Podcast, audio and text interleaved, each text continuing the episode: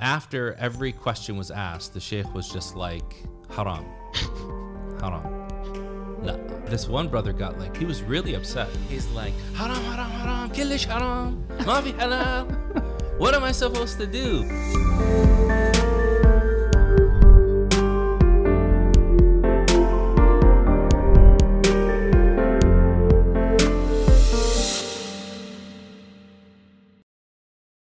Assalamu alaikum. Welcome to another episode of the Prophetic Mentality Podcast. I am your host, Amr Mabrouk, joined by my co host, Munir, and we have a very special guest for you today from our, if you have not noticed, our new beautiful studio.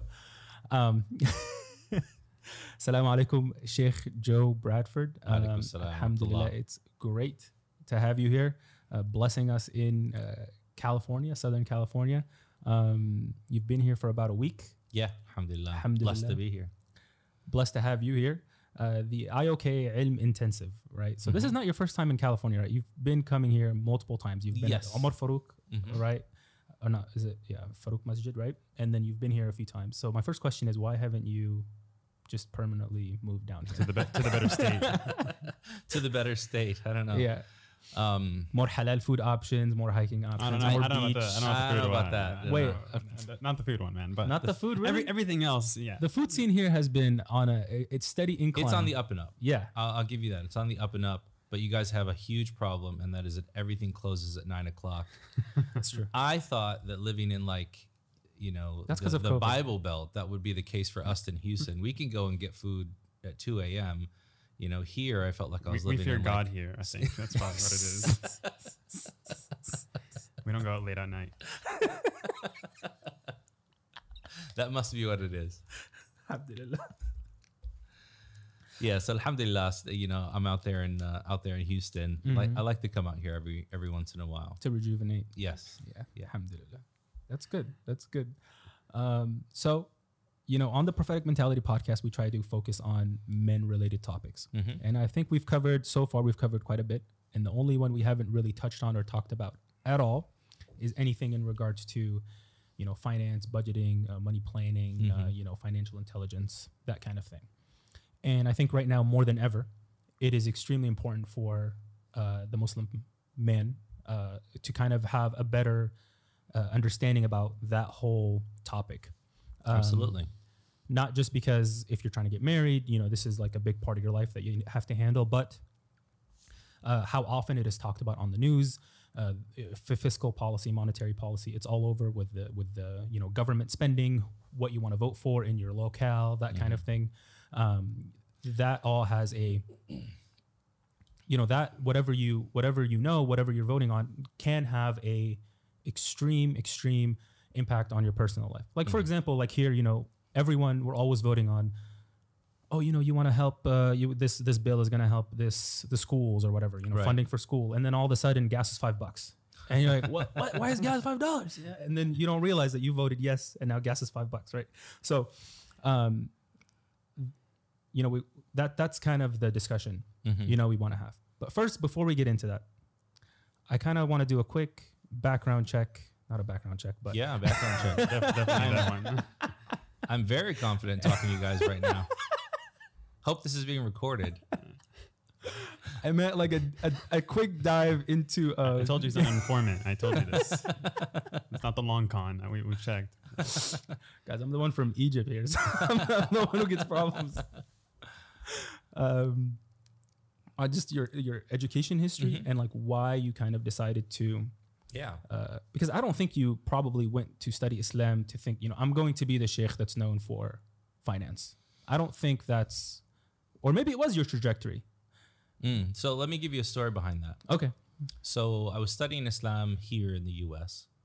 When? Uh, I had learned, so accepted Islam in 1991, was in high school, started learning Arabic, learned how to read and write, speak. So I was reading, writing, speaking before I had gone. MashaAllah. and then attending uh, you know durus and and and you know visiting scholars that would come in at that time you know and then we would have you know this is something like now we're like on youtube and podcasting and stuff like that at that time we had cassette tapes mm-hmm.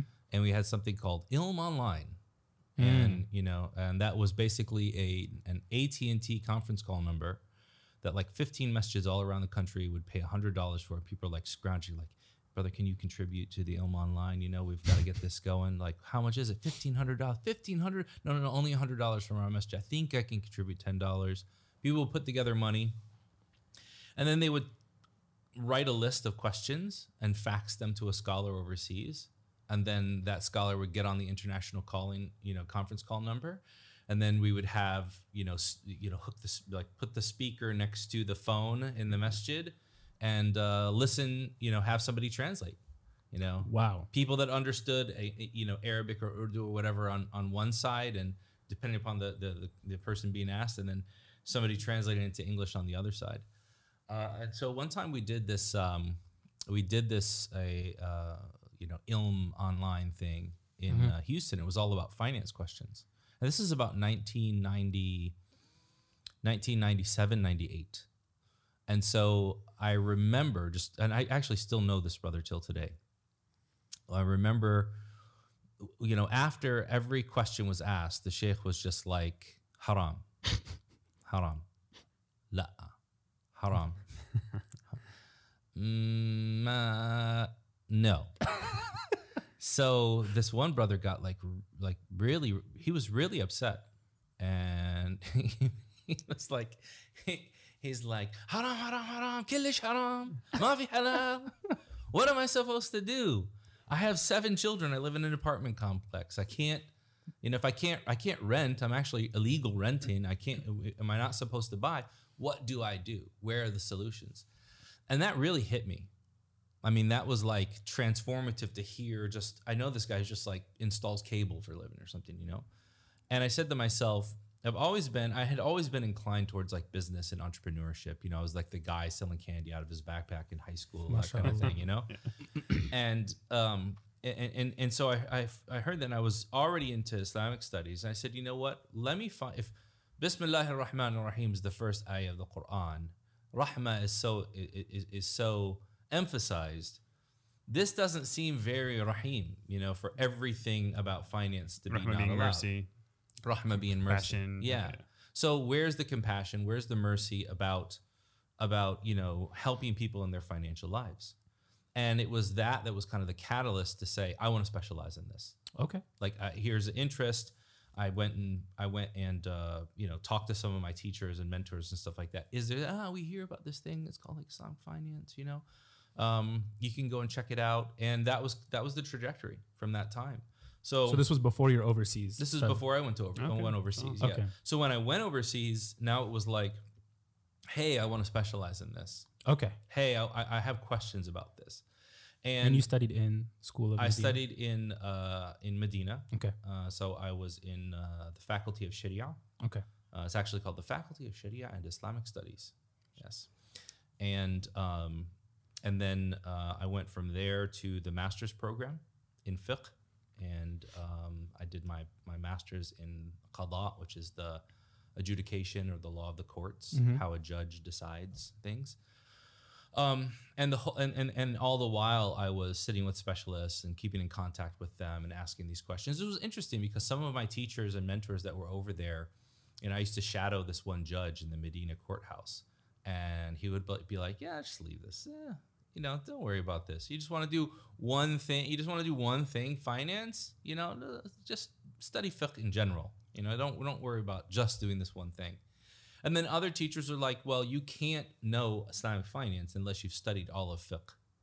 So continue, you know, studying uh, fiqh outside the university, inside the university, and specialize in this area because we just have a dearth of people here, and we've got lots of qualified people. So what about where you're from? There's going to be even less people. No. So please specialize in this. Um, and so I kind of took that to heart and kind of made that my thing, you know. Um, so I, I was I, I was doing specialized courses up until you know the masters. The masters, my thesis was was on adjudication, um, and it was great because it really rounded me out as far as like applicable fiqh. You know, it was just wasn't the theory. Uh, and then I was picked up by an international Islamic bank to work for them. While, Which one is that? Uh, Al Rajhi Bank.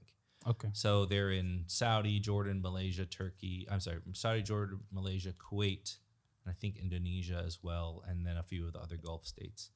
Um, so I was hired as the senior Sharia advisor, and I worked on um, corporate finance, syndicated finance. I did a few M and A deals. I did a few mutual fund structurings. I did a few retail products with credit cards and things like that. Um, and uh, essentially under the tutelage of a board of scholars that reviewed everything for the bank. Sheikh Abdullah ibn Aqil, rahimahullah, who was like in his, he was like 103 at that time uh, and and still like mind was uh, uh, was fresh at that time. Sheikh Abdul bin Khinain, who was a former chief justice from the courts, who had, who was that, and a number of other scholars. So these are these are big hitters. These Yeah. are, yeah, Yeah. They're not. We're not talking. You know, your local guy. These are big big guys. Yeah, yeah, alhamdulillah. Yeah, so I, I, I benefited immensely. So I would have to write research papers, present it to them. They would, they would, you know, uh, check my work, you know, tell me where I went wrong. And then I would draft the resolutions for them. You know, they would edit them, and then tell me here, you know, edit this, and then we'll sign off on it. So it was a whole process, right? Um, and then and then after that, after working there, I came back to the states. I came back to the states in about the end of 2012, uh, middle of 2012. And then I noticed that, hey, I've got all this experience and people are asking me about finance, but my experience is is institutional, it's corporate, it's it's not necessarily personal. Yeah. The, the the principles are there, but like how do you understand what people are asking you about? So I went to Rice University and I did the certified financial planner course, which is about a year.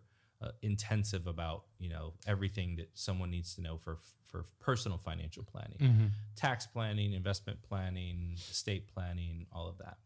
Uh, so I did that course and then have basically been kind of you know working in that field ever since. I still do business work and corporate work, um, but it's not as much. I, get a lot of questions. A lot of people just really want to be you know they just want to ask somebody that they feel is independent and that they can trust. Like I'm not selling anything to anyone. I'm not trying to like oh invest in my fund and then Yeah. I'll take a percentage Gotcha. you know i'm fee based um, advice only and you know that that's kind of like where i've ended up with it so yeah i mean i i think some sometimes it- it would be interest or it, sometimes you'd think like yeah how do you end up from like fiqh to finance but the finance was always there in the background Yeah. because i saw this need in the community and uh, and so i still see that brother until today still see him at, at Jumu'ah MashaAllah. Mashallah. alayhi. Mashallah. He's still like, you know, hustling, selling like, you know, fried chicken and biryani packages out of the back of his car and stuff like that to make extra money on Jumu'ah and, you know, beautiful guy. Does he live in a house now, or is he still in an apartment? He does live in a house. yes, Alhamdulillah. alhamdulillah. he does live in a house. Alhamdulillah Rabbil Alameen. That's what came through for him. Uh, it's beautiful. So you have this education, and uh, for the sake of our audience, there's a lot of ways you could talk about this uh, topic altogether. But a lot of people, let's start from college age. Mm-hmm. Someone's in college, and the biggest thing people ask, obviously, is like loans. I can't afford college. Right. I want to go to a four-year university. Can I go to the private university and just pull out a loan? Do I have to go to my public? Should i go community? Is it like farded on me, obligatory community, then the public university, right? Do I have options or is it one way track if I'm poor? Or continuing education. that, yeah, and we can get to that one yeah, too. yeah. Yeah, so I think I think one important thing to, to to note before we talk about any kind of question is that people's circumstances will all will always differ. Yes. one of the things that we get i think a little bit too heavy into in the community is thinking that there's going to be a black and white answer for everything so well the sheikh said this for my friend and so i'll just take that and apply it to my life Of course. your life might be completely different. Yeah. You know, I remember a few, few years on the education question, there are a few brothers that were saying, you know, why are you going to let your kids go and, and, and, and study and take out loans? You know, parents should just, you know, more, you know, they should just refi their home and pull out cash or sell their home and put their kids to, you know, through college. And I remember a, a good friend of mine who's also a CPA, also a convert. He was like, does this guy realize that like not all of us have family members that own homes and can sell them on a whim to be able to put us through college? Um, Exactly. so we shouldn't we shouldn't tackle these things as being kind of um, that's what I'm looking for. Like it's not. You're not. It's not a It's binary. not a it's universal. yes or no. It's not a binary. Binary is not Yes. universal. Yeah. Yeah, yeah, this is course. why you guys are engineers. This is why we we've got, we've got That's you. exactly why. This. Told you, extend to my expertise right here. So so you know Zeros know and ones. The binary. what I what I always encourage people to do that are going into college is number one, evaluate your options. No. A lot of a lot of people that are young think that they're they, they're very restricted in their options. I've got to go to this private university because if I don't, then I'm not going to get X Y Z, you know, prestige or whatever it may be. I would say if you're you know if you if you have amazing academic standing and you can only get a certain level of specialization at a private university yeah that the, you know there might be some leeway in, in in talking about what the options are Like if for you want to be a doctor, you can only get it through med school. For Yeah, example. And exactly. You, you can't. you yeah. can't go anywhere else Yeah. you can't go anywhere else but be, before you get to that point you can do community colleges you can you know apply for scholarships and grants you should be trying your most to actually uh, uh, uh, minimize the amount of debt that you're going to be taking on whether you're going to go through student loans whether you're going to be taking it from family Yeah. you know um, Yeah. try your best to keep the expenses you know ba- basically work you know work smart not hard Of course. um, I think that's the the very the, the the most important point. Now, this question about student loans, I had asked asked actually a number of my teachers when I was stu- studying overseas, from Morocco all the way to India, and I, I, I purposely went and asked a number of them from different areas of the Muslim world. You went Maliki, Shafi'i. Yeah. You got that the Hanafi opinion. You got yeah, the, the Hanbali the Han- okay, mashallah. found a guy. I thought he was Zahiri. I was just Oh, Wow. there oh. even over. there. I don't Trying- know there's anyone's around anymore. Try, trying to get like the full gambit of of of opinions. the hidden fifth school. and they, yeah and they and they all they all pretty much uh, they all pretty much agreed they said that you know if there are no other options for a person to fund their education and they cannot complete their education except by going and getting a student loan then it's permissible for them to get a student loan up to right their, their need. They you know they shouldn't be trying to take out more overextend themselves uh, as in any kind of case of darura or necessity. Um, but Yeah, because people do that. They'll take out extra loans, and all of a sudden they're going on trips. They're getting the fanciest laptop, and then they're living in a, a nicer apartment when they could have taken. Le- you know what I mean? That's Right. what you're kind of referring to. yeah, that's what. I'm right? referring to. Yeah. Yeah. So you don't want you know you don't want to live a lifestyle on borrowed money because eventually that's going to come back to bite you. Yeah. Uh, I don't think that people realize, you know, when you ha- when you don't have student loans, your life in your 20s will be drastically different than all of your peers. When you have student loans, you're going to be paying those student loans off well into your 30s and 40s, and some people even 50s, depending upon the loans that they have Yeah. depending upon the interest rates that are charged on them, depending upon the amount of deferrals that they took. And so, uh, you know, always minimizing the amount of debt and the amount of loans that you take is is, is important. So these scholars said basically, you live in the United States. There are there are no like Islamic alternatives for you for student loans. Um, if you've if you've exhausted all of your ways to pay for a school and you don't have another way, the hadith of the Prophet ﷺ is narrated in Sunan al-Darqutni that the Prophet ﷺ said, "Islamu ya'lu wa la yu'la." Islam succeeds and it is not succeeded. If Muslims don't have education, if they don't have uh, places, re- re- respected places in society, respected positions in society, there will always be a thumb on them. There will always be uh, subjugated or subject to somebody else's will, and that's the last thing that we want. Um, and that doesn't mean that everyone has to be college educated, but everyone has to seek a level of dignity for themselves in what they're doing. Um, and if that means that, hey, I can't finish med school unless I take out a loan, then I take out a loan and I and, and I pay that loan off as quickly as possible. Now, I work with a number of physicians that take out loans, and I can tell you that there's generally kind of two in, in the Muslim community. I've found two oh, two approaches to this. Okay. One approach is like, man, I'm so far in debt. I just, you know, I, just treat it like a monthly payment and I don't even bother. Right. And the problem with that is that the more debt that you take on, the more debt you have to take on to keep that lifestyle. So mm. right because out you're limiting your cash flow. exactly Yeah. right out of the gate from med school, you know, you're you you, you finally got a salary.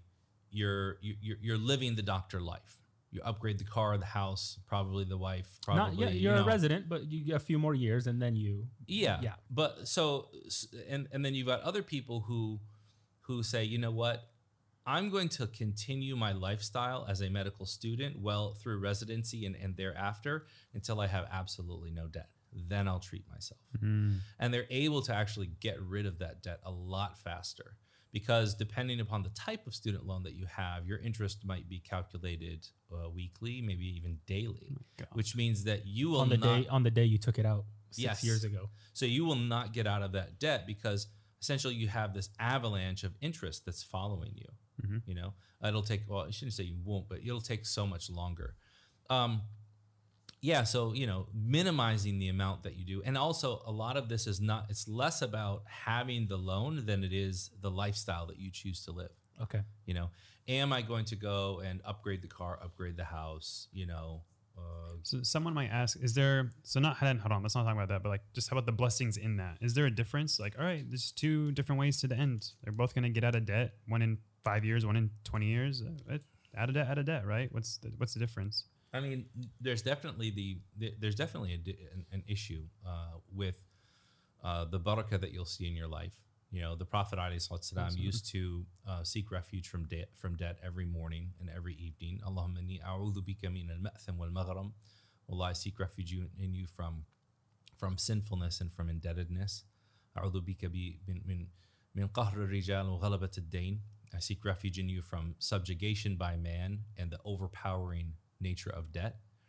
And so, you know, people don't realize that there's a psychological connection that you will have. And that's that psychological connection that you have to having an impending bill means that you just have that less amount, you know, that that that less how can I even say I can't even speak English right now.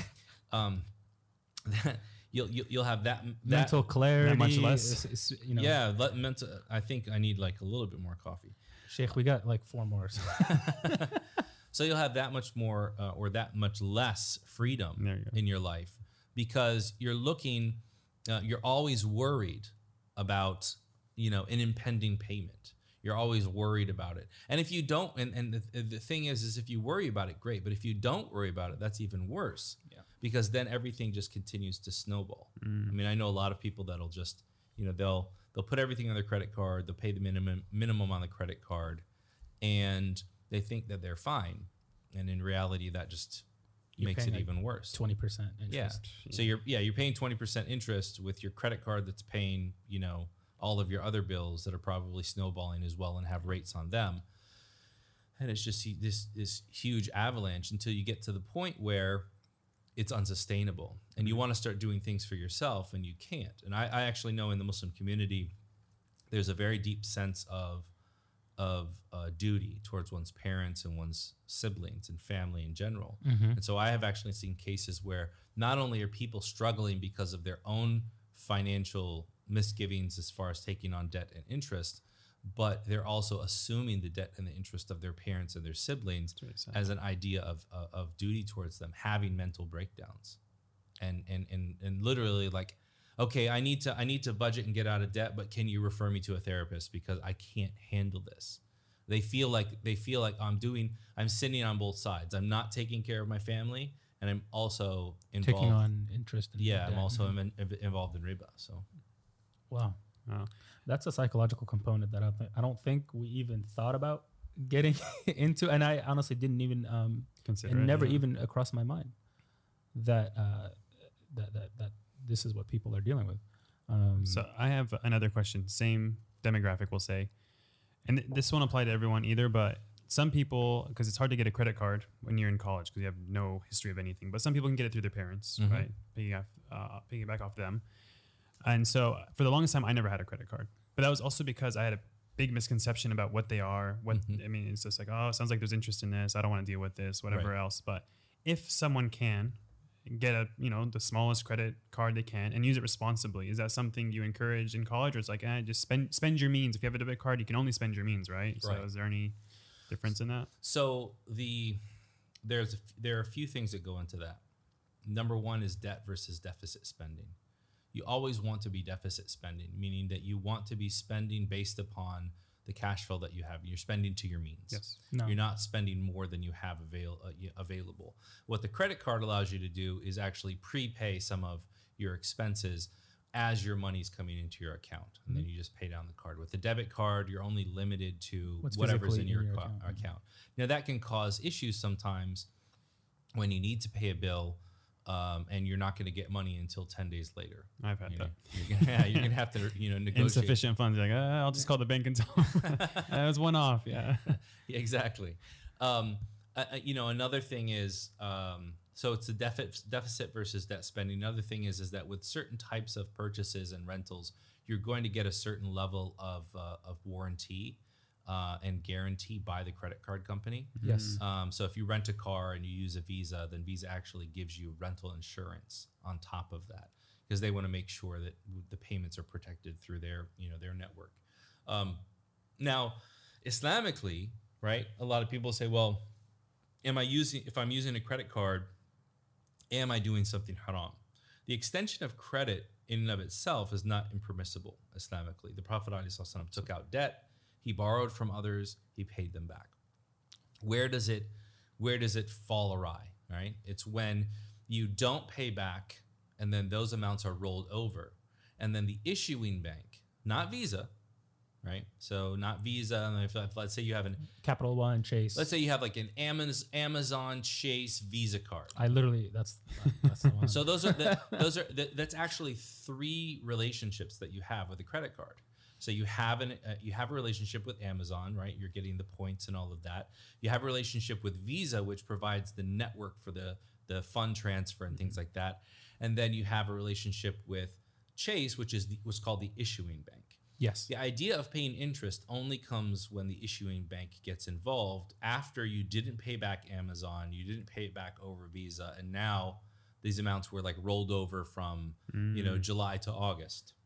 That's where it get that that's where the interest gets charged. Before that, it's really just oh hey we're going to front you until you pay us back, and you'll use our our, our payment Yeah. network. So does the presence of that condition that you would pay the issuing bank interest does that invalidate the contract this is a classical issue in islamic law um, does you know is there severability in contracts meaning that if i have an entire contract and one stipulation. One one line in there is actually not allowed. Does that invalidate the entire contract or just that stipulation? And perhaps the stronger of the two opinions is that it does not invalidate the contract, that the contract is permissible, um, and that the it, it moves forward as is. And this is based on the hadith of, uh, of Aisha radiallahu anha. when she freed a slave woman named Barira, and uh, Barira's family said, "Well, you can free her, but you, we want you to give us her uh, wala or her allegiance." And and this was a this was a, uh, an early system of kind of like social support.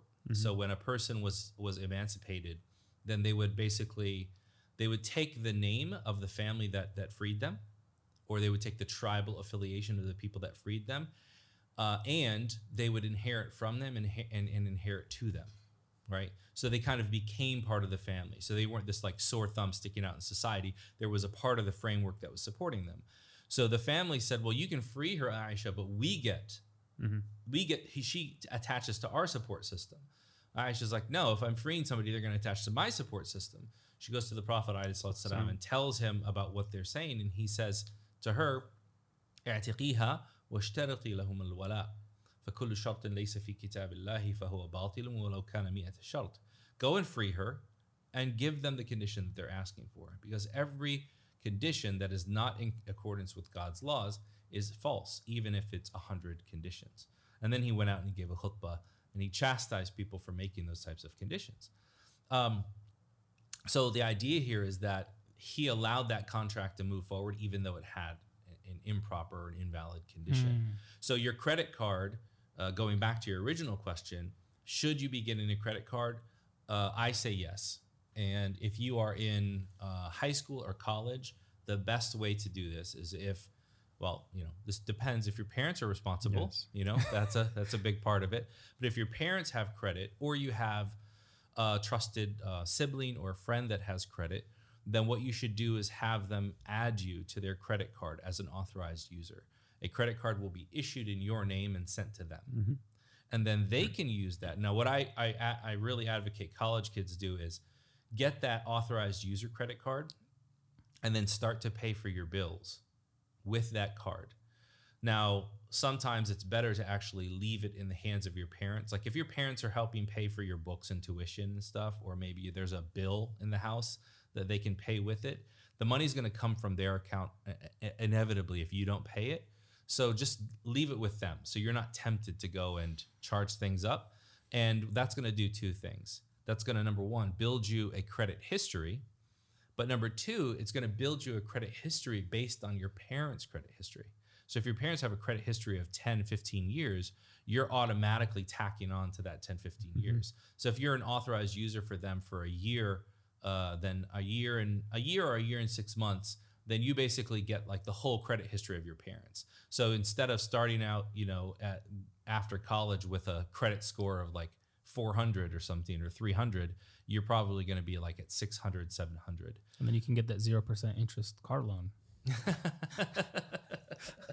I'm not so I'm not a big fan of the of the of the credit system. I think that I think the way that that the, the credit is calculated um, is actually calculated in a way that disenfranchises many people that have the ability to pay.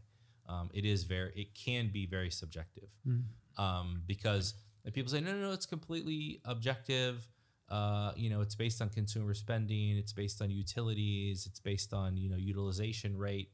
Well, you know if, if you can't if you can't become a homeowner and you can't rent in certain areas, then your utilities are are going to be meaningless. So your your score automatically goes down.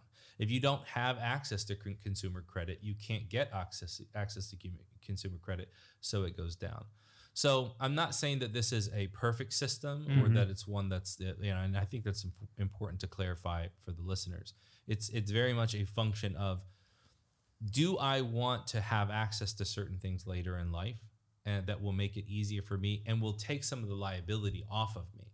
It's like if you, you know, if you go and rent a car with a debit card, first time you get into an accident or anything like that, they're just going to pull that money from your account. You're not going to see that until, you know, it, it, it, it clears and they decided that oh you weren't at fault and then they might pay you back minus the fees that it took them to go and transfer all of that with a credit card you're they're not going to be able to do that because you have a very strong party advocating on your side you know for to to, to warranty whatever you're doing. Yeah. I think it's probably the biggest advantage i found yeah. out was having a credit card is just when big things happen like that or like for example i had to travel to interview for a job and like oh you pay the plane ticket and all that? Because i was in Bain in texas. So i flew to socal like oh you pay for that and rental but then we'll, we'll just pay you back. It's like all right fine i did that and it took him like up two months to pay me back. And I was like, "You guys need to pay me back now, I have rent. like, it's going down." like, if it was a credit card, though, I wouldn't have that stress. Like right. such a huge difference. Yeah, yeah, absolutely. Yeah, so absolutely. I think just the stress levels. As long as you, I mean, you have to be responsible, know yourself, right? So but, anybody that takes a credit card has to keep a couple of things in mind. Number one is de- deficit spending. Do not spend more than you have in your account or that you're making on a month. Uh, number two is understand the difference between fixed expenses and variable expenses. Uh, and then number three. Wait, let's. So, uh, what's an example of a fixed expense? A fixed expense is something that you. So it's defined in a couple different ways. Yeah. Some people say, oh, a fixed expense is something where the amount is the same every month. Uh, uh, like a phone bill. No, no, no. The amount is the same. So I, I have a bill of $150 every month. That's fixed. I have a bill uh, for another another company that might be 75 one month, might be 175 yeah, electric one, bills one month. change, yeah. Right. I, I look at it differently. I don't think the mon- the the the money the monetary amount is important. What's important is if I don't pay this bill, will like my life fall apart? That's a fixed expense. Yeah. So yeah, my light bill, my electricity bill might go from you know 175 in the winter in Texas to 300 in the summer in Texas. I'm saying in Texas because in California, you guys are looking at me like, ha ha ha. 175 is like the peak of the peak here. Could be like 600 bucks uh, during the summer. 600 bucks here during the summer for electricity if you have the AC on. Of, if you're like in the Central Valley and you're running the AC all day. Yeah. yeah, oh, okay. yeah. Then it'd be like Houston, Texas. Okay, yeah. then it'd be like Houston, Texas. Sorry, Central Valley people. um, so so yeah, so if you know, it, it, I have to pay that bill regardless. Yes. Right. Um, but I don't I don't necessarily have to have the same amount of groceries every month. I don't mm-hmm. necessarily have to have, you know, my waste management. I don't know if you guys have to pay for waste Yeah. management. My waste management might be paid every three months Yes. instead of every month, you know, something like that. So fixed is going to be where if I don't pay it, my life falls apart. Variable is going to be those things that fluctuate and, are- and are above and beyond my basic necessities. Now, the importance of understanding the difference between those two things is if I'm saving and I say I know that my fixed costs are twenty five hundred dollars a month, but my total spend every month is four thousand, then I can, I, I, you know, I can, I can basically cut back by a thousand dollars, thousand five hundred dollars every month if a ne- if necessary. Go back to like the basics, you know, mm-hmm. and, and Peanut and- butter sandwiches. and- yeah and rough it for a while because of you know some type of need you know um, so yeah with the credit cards you know don't spend more than you have spend according to your means um, you know and budget. It sounds like people probably don't consider that. Like, yeah they don't they think that they think that their credit card is like a budgeting service so I, I pay with my credit card and i pay the minimum if you pay the minimum which might be like $25 Yeah, or $50 You could have like a four thousand dollar balance and it's a thirty dollar payment, and then you think, oh, I'm good for the month, and it's uh, yeah and you start looking at the interest charges and how they roll over and Yeah. you'll be paying that for like forever you know and depending upon the time that goes by the interest rate you know gets gets even bigger so Mhm. Uh, well, thank you. So that's probably the first step. So we have a credit card. We've graduated college. We're paying off loans, or hopefully not in debt. Probably the the uh, minorities like that. But inshallah, you're paying off those loans. And I'm at my first job, and they're sitting like, "Hey, congrats! You know, you're just so happy to have your first job." They start putting paperwork in front of you, signing off on all these weird things, health, health insurance, dental. And all of a sudden, they're like, 401k. And you're like, I don't, I don't know what this is right do you want it or not? Six percent of your paycheck. We'll match it by two percent. Invest over so many many periods. You're like, uh, no, yes, I don't know. How much is coming out of my paycheck? What does that mean? So what? Uh, you go into a typical corporate American job. They're gonna say we have these type of accounts, mm-hmm. retirement accounts. Wh- What is what's the deal with these things? okay so 401ks are something that are generally included in what they call the defined benefits program and defined benefits program means that your employer is going to define for you the types of benefits or things that they're going to give you in addition to your salary now sometimes they pay for those in total and sometimes they uh, they contribute to them along with you and sometimes they just provide you a program to contribute to. Uh, depending upon where you work that can be different. That can be a pension where the company pays for everything. That can be a 401k where the company is going to contribute money into an account and you're going to contribute money into an account and then that's going to be invested. And if you stay with the company for a certain amount of time what they call a vesting period which is usually one to three years after that one to three years even if you leave the job you get to take that money with you Yeah. The, So- the money the company invested. the money the company invested. You would always keep yours. always keep yours yeah. so if you're putting in $100 a month they're putting $100 a, a- a month you know by the end of the year you've got $2400 right so if you walk away uh, before the end of the year and let's say your vesting period is uh, of three years well you haven't met the minimum amount of time you're hired so you can only take 1200 because it's yours Yeah. the other 1200 is theirs but if you stay for the vesting period then you, know, you to you. take all of it now during that time they're going to take that money and they're going to Who's they? uh, the company so the company is going to hire a fund manager and that fund manager is usually going to be you know some large investment company like blackrock or vanguard or they might have um, they might have smaller fund managers as well. It really depends on who they Okay. you know the size of the company and who they're involved with. And that fund manager is then going to take your money that's deducted from your paycheck every month and they're going to put it into uh, investments. And depending upon the company you work for the fund manager and the options that they allow they might force you into an investment that is not the best for you uh, I, financially or Islamically. Um, they might give you complete complete freedom to decide where you want to invest that in something that nowadays is, is more and more being called a personal choice account, um, also called a self-directed account um, or a brokerage link account. All three of those names are, are, are similar. So you basically would uh, you, take the money. The money is then um, put into investments that you choose instead of the fund manager Okay. choosing them. So when you're, you know, the, the important one thing that's very important for people that are starting out in their careers to understand is if you don't take the money from the 401k, you're, you know, like if, let's say for example, the the match is like five percent of your income for the year, you know, It's pretty good. yeah. Um, so which means that if you contribute five percent of your of your income, they're going to put in another five percent. What's the average salary out here? Uh, 100K for Orange County, probably. Okay, so five percent of 100k is what? five five thousand dollars Five thousand. So you're actually walking away with ten thousand dollars a year. a year, um, and it, then that I don't want to say you did nothing for, but it was it's pretty much free money, right? So I've seen a lot of people that say, you know, I don't know if a 401k is is halal or haram. I'm just not going to touch it, mm-hmm. right? They will generally give you after you sign on to a company, they're generally generally going to give you a bit of time to make the decision. One thing you have to be very, very, and, and again, this goes back to like the psychological issues. In the financial world, there's always pressure to sign. There's always pressure to close. Just sign this. Don't worry about it. Just sign it. You can change it later. Don't worry about it. There's an enrollment period. Mm-hmm. But you can always sign, you can always complete the signatures before the very last day of the enrollment period. So never feel pressure to go and sign something that you don't understand.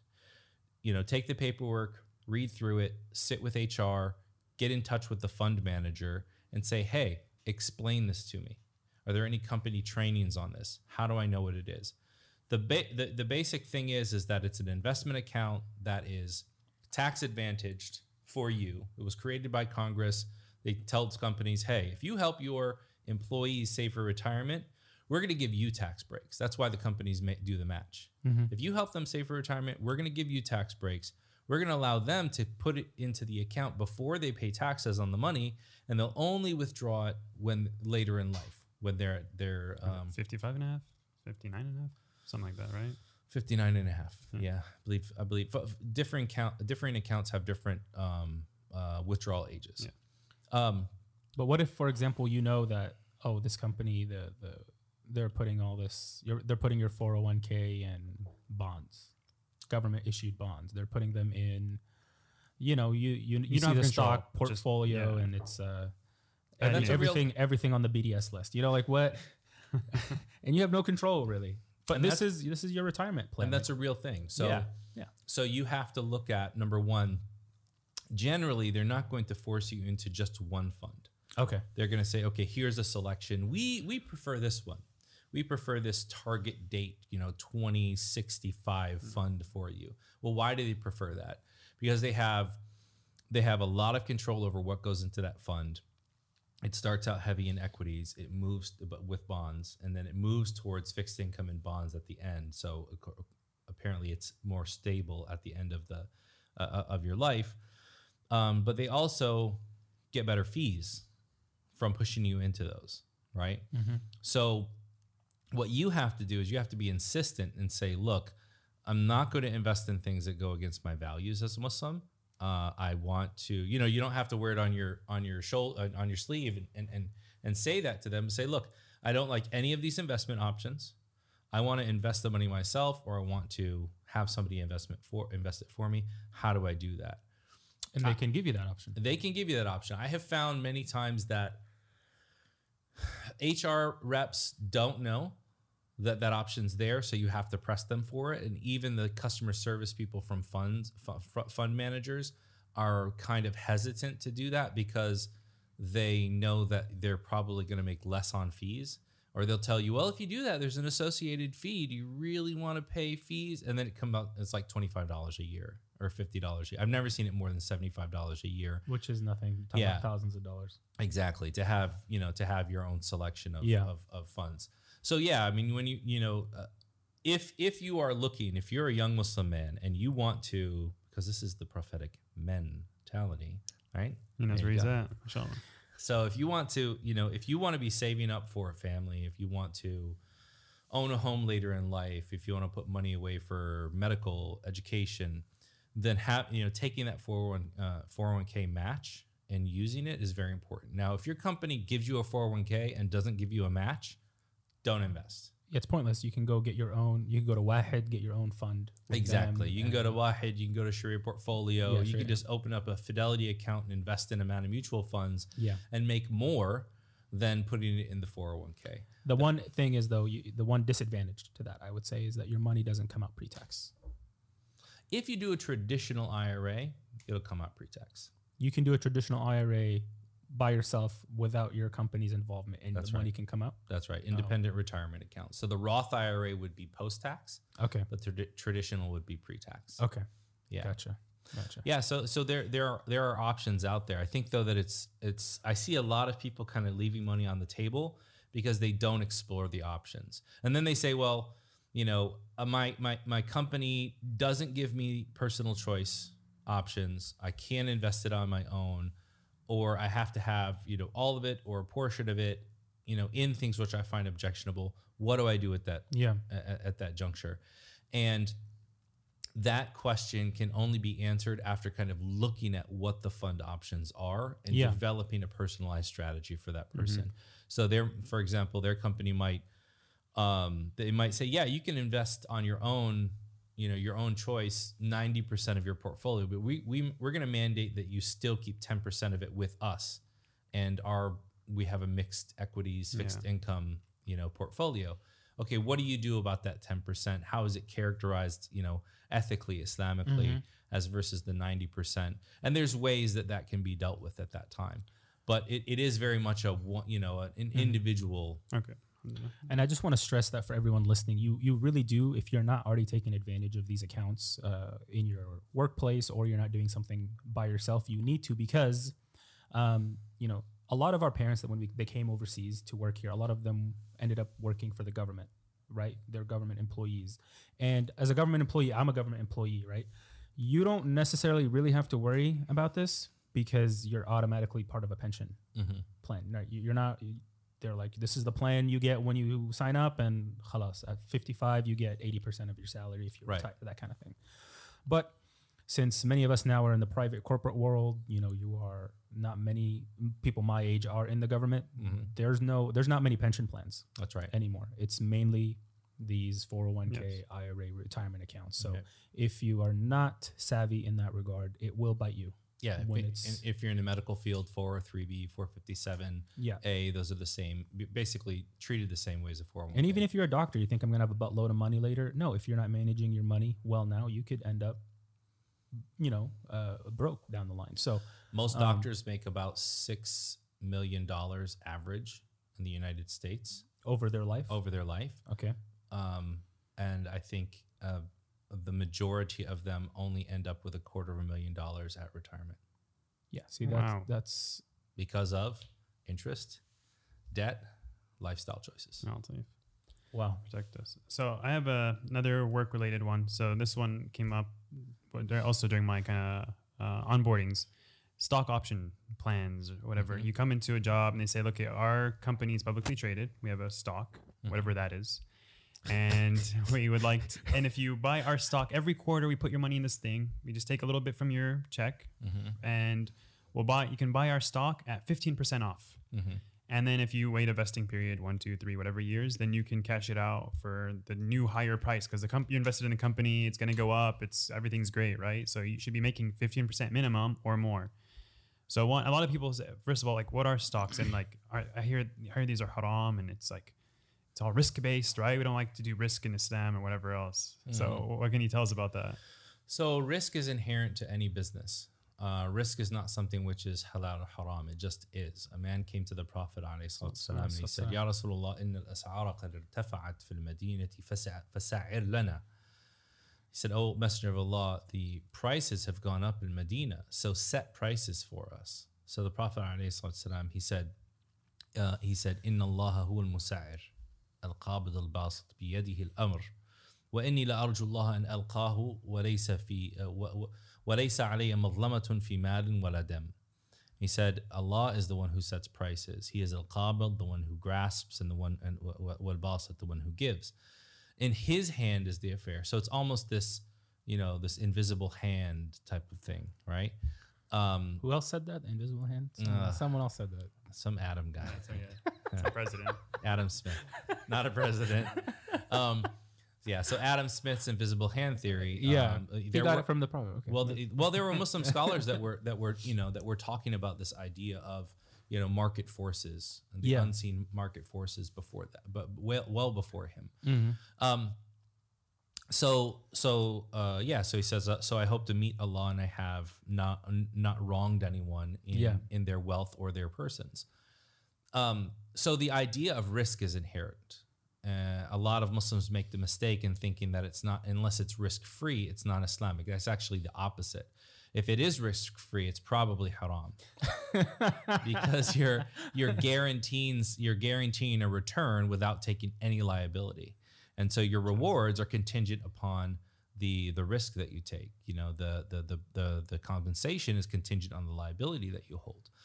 Um, however, uh, you know a, a, a stock unit, all right, or a jo- you know a unit of, of of a joint stock company, in the simplest terms, is simply just a representation of your involvement in a partnership with other people. So if a company divides itself up into a hundred different units and they sell you one of those units, you now own one one hundredth of that company. If you you know if, if they have a billion of those units and you're one billionth of that company. Um, and now that company now represents you in two ways. It represents you in the types of products that it makes, so it's business ventures, and it represents you in the way that it manages its internal finances. yeah. And so, as long as it is involved in halal uh, uh, business activities and is managing itself uh, ethically and Islamically, then it's permissible to invest in. Now, with um, uh, stock options, restricted stock units, and so forth, there there's a, a few things that we have to talk about. So, some companies are offering RSUs and stock options, so restricted stock units they'll say, you know, we're going to give you in lieu of cash, we're going to give you a certain number of shares in our company, but those are not go- not going to vest until a certain period. They're going to be locked up. You can't, you know, you can't sell them or put them in your portfolio until a certain amount of time. Yeah. Those are sim- simply, you know, if you work for a company where you find out that maybe the you know the company's business activities are okay but you know the financials are kind of off the wall you're not personally responsible for the financial management as an employee but when you own that stock you're now a part owner so treat that treat the rsus basically same as cash if you find out that the stock is not sharia compliant So all this stuff is get, could get really really complicated for the average user. Are there there's a few um, uh, uh, organizations websites we can check per to, that analyze each stock, right? yeah yeah so you can check out zoya.finance Zoya.finance, that- yeah. full disclosure i'm the sharia advisor to zoya.finance Yeah. uh, and So you're literally going stock by stock and checking income statements for each company and doing an analysis to find out if this is Sharia compliant or not. If I was in the 1990s, yes. I was kidding.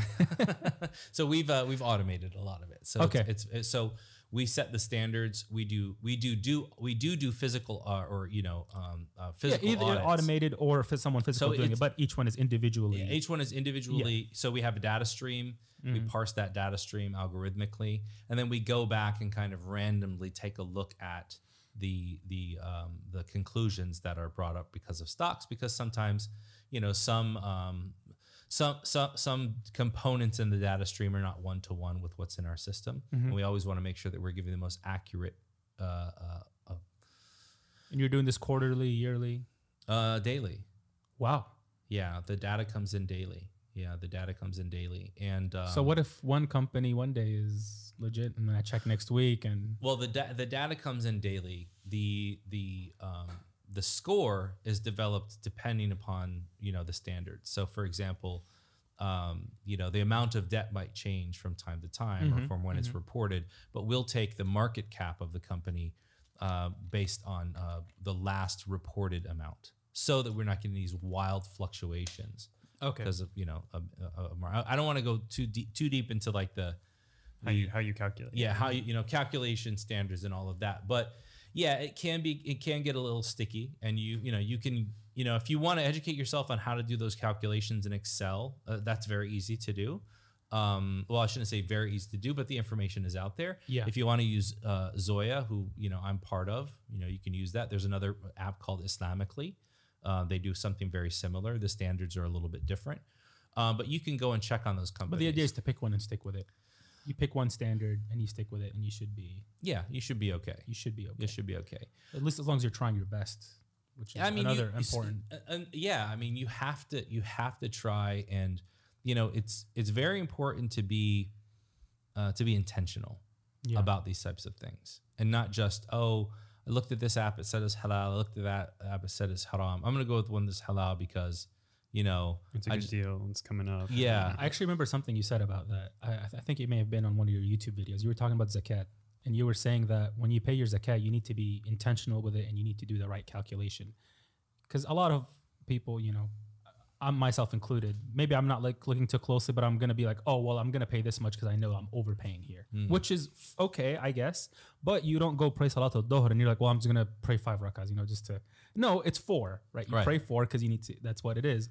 So, you know, I think that point about being intentional about your finances is very important. It forces you to kind of um, uh, have have a grasp uh, on on your situation. yeah know Um, know exactly what you owe what you own you know what Like you're this- going to be doing with it and then if you want to do more then you can always This is do my more. thought, and this is my extra. You have you should know that. I yeah, think. absolutely absolutely Yeah. so so back to the question about you know, like restricted stock units um, if it's given to you as part of your compensation package and you find out that the company is out of compliance then when you receive them sell them save Sell as them right sale. away. Okay. same as cash you're basically just taking uh, something that was supposed was going to be given to you in cash and was given to you in, in Mm-hmm. you know in that if it's uh, if it's stock options if the company is permissible then you know you can exercise those stock options buy them at a discount and then um, and then profit from that if it's not then you know you want to go and evaluate the compliance of the company Yeah. before you do that Yeah, that's actually that's really important because you hear especially now because you have apps like Robinhood or whatever Acorn and all these other things. So younger people can start investing, right? And what they don't realize is they find out, okay, stocks are halal, it's fine. Like I'm just a part owner of a business. Yeah. That's how it all works. But then they'll say like, oh, have you heard like aircrafts are going to be on the up and up now because airlines were all down for a year, so they buy them now, buy them now. But then you look at their their uh, ratings and it's like they're all in debt. mm-hmm. That's not compliant. First of all, it's not even a good investment. right they make a lot of That's revenue off of alcohol people don't realize that Exactly. So they're, they're Really? just buy, buy, Yeah, buy. international airlines yeah Wow. Yeah. So people don't realize they think well stocks are halal. They don't they don't think the play by play airplanes are halal. What, do you, what, what you can tell me airplanes aren't halal? Like I'm Right. flying. Why is that haram? Right. So I think that's a dropping very important Yeah. aspect of intentionality, looking at each Yeah. one individually. It's like saying, well, you know, wheat wheat is halal, water is halal, hops is halal, yeast is halal. Put them all together, Yeah. beer is halal. makes sense. You know, Just cut that part out, please. And but that's not the case, right? So the idea is that- Twitter, here we come. The, the the idea is that the whole is not the sum of its parts. Yeah. Um, so it can Yes. completely different. You know, it can be completely different. Yeah. Uh, interestingly enough, again, this is like another thing. It's a mathematical principle, right? That, but you Muslim scholars of fiqh have talked about it. They call it, they call it qa'idat al-jam' wal-farq. You know that the the the this the whole is not the sum of its parts, and how that affects legality and stuff like that. Nerdy asides, but anyway. Okay. I think that kind of rounds out the the questions for the young professional uh, Yeah. working. Or did you have one more? I have one. Well, I don't know. Maybe this is the same general question you might have, uh, which will lead probably to your question. I know what you're thinking. What? But Okay, uh, let's go first we need to define a term, and then we can probably get to the homes. Is what I'm going to assume you're going to ask about. yeah, yeah, yeah. But what? So there's this thing called riba in Islam. Yes. this thing of money coming out of nowhere, or it's just interest, right? I hear if if I see a percentage, they say ten dollars, two percent interest, haram. Never going to touch this again. Credit cards, cashback, haram. Anything with money to money, haram. Is that how riba works? Is that the definition of interest or usury? Is that just anywhere I see that word, avoid? Uh, so it's a little bit more nuanced than that. Ah, It's a little bit more nuanced than that. Uh, interest is an accounting term, and it means anything that's above and beyond capital, um, and that could be a profit from uh, a legitimate uh, business agreement. It could be money that's paid on top of a loan. Um, both are considered considered capital. Both are considered amounts above ca- capital. So it's not true that every every time you see the word interest that it's that it equates to riba. Most of the time, however, so I don't want anybody to like take this like football and run with it, right? It's most of the time you will. But for example, you might see a, a car lease Mhm. and it'll say interest rate, and you're not paying any interest whatsoever, uh, as far as you know, m- more cash for the cash you contributed. Yes. Now you put a down payment, you got the car, they're charging you daily a rate for the use of that car. That's where that comes into. Um, excuse me.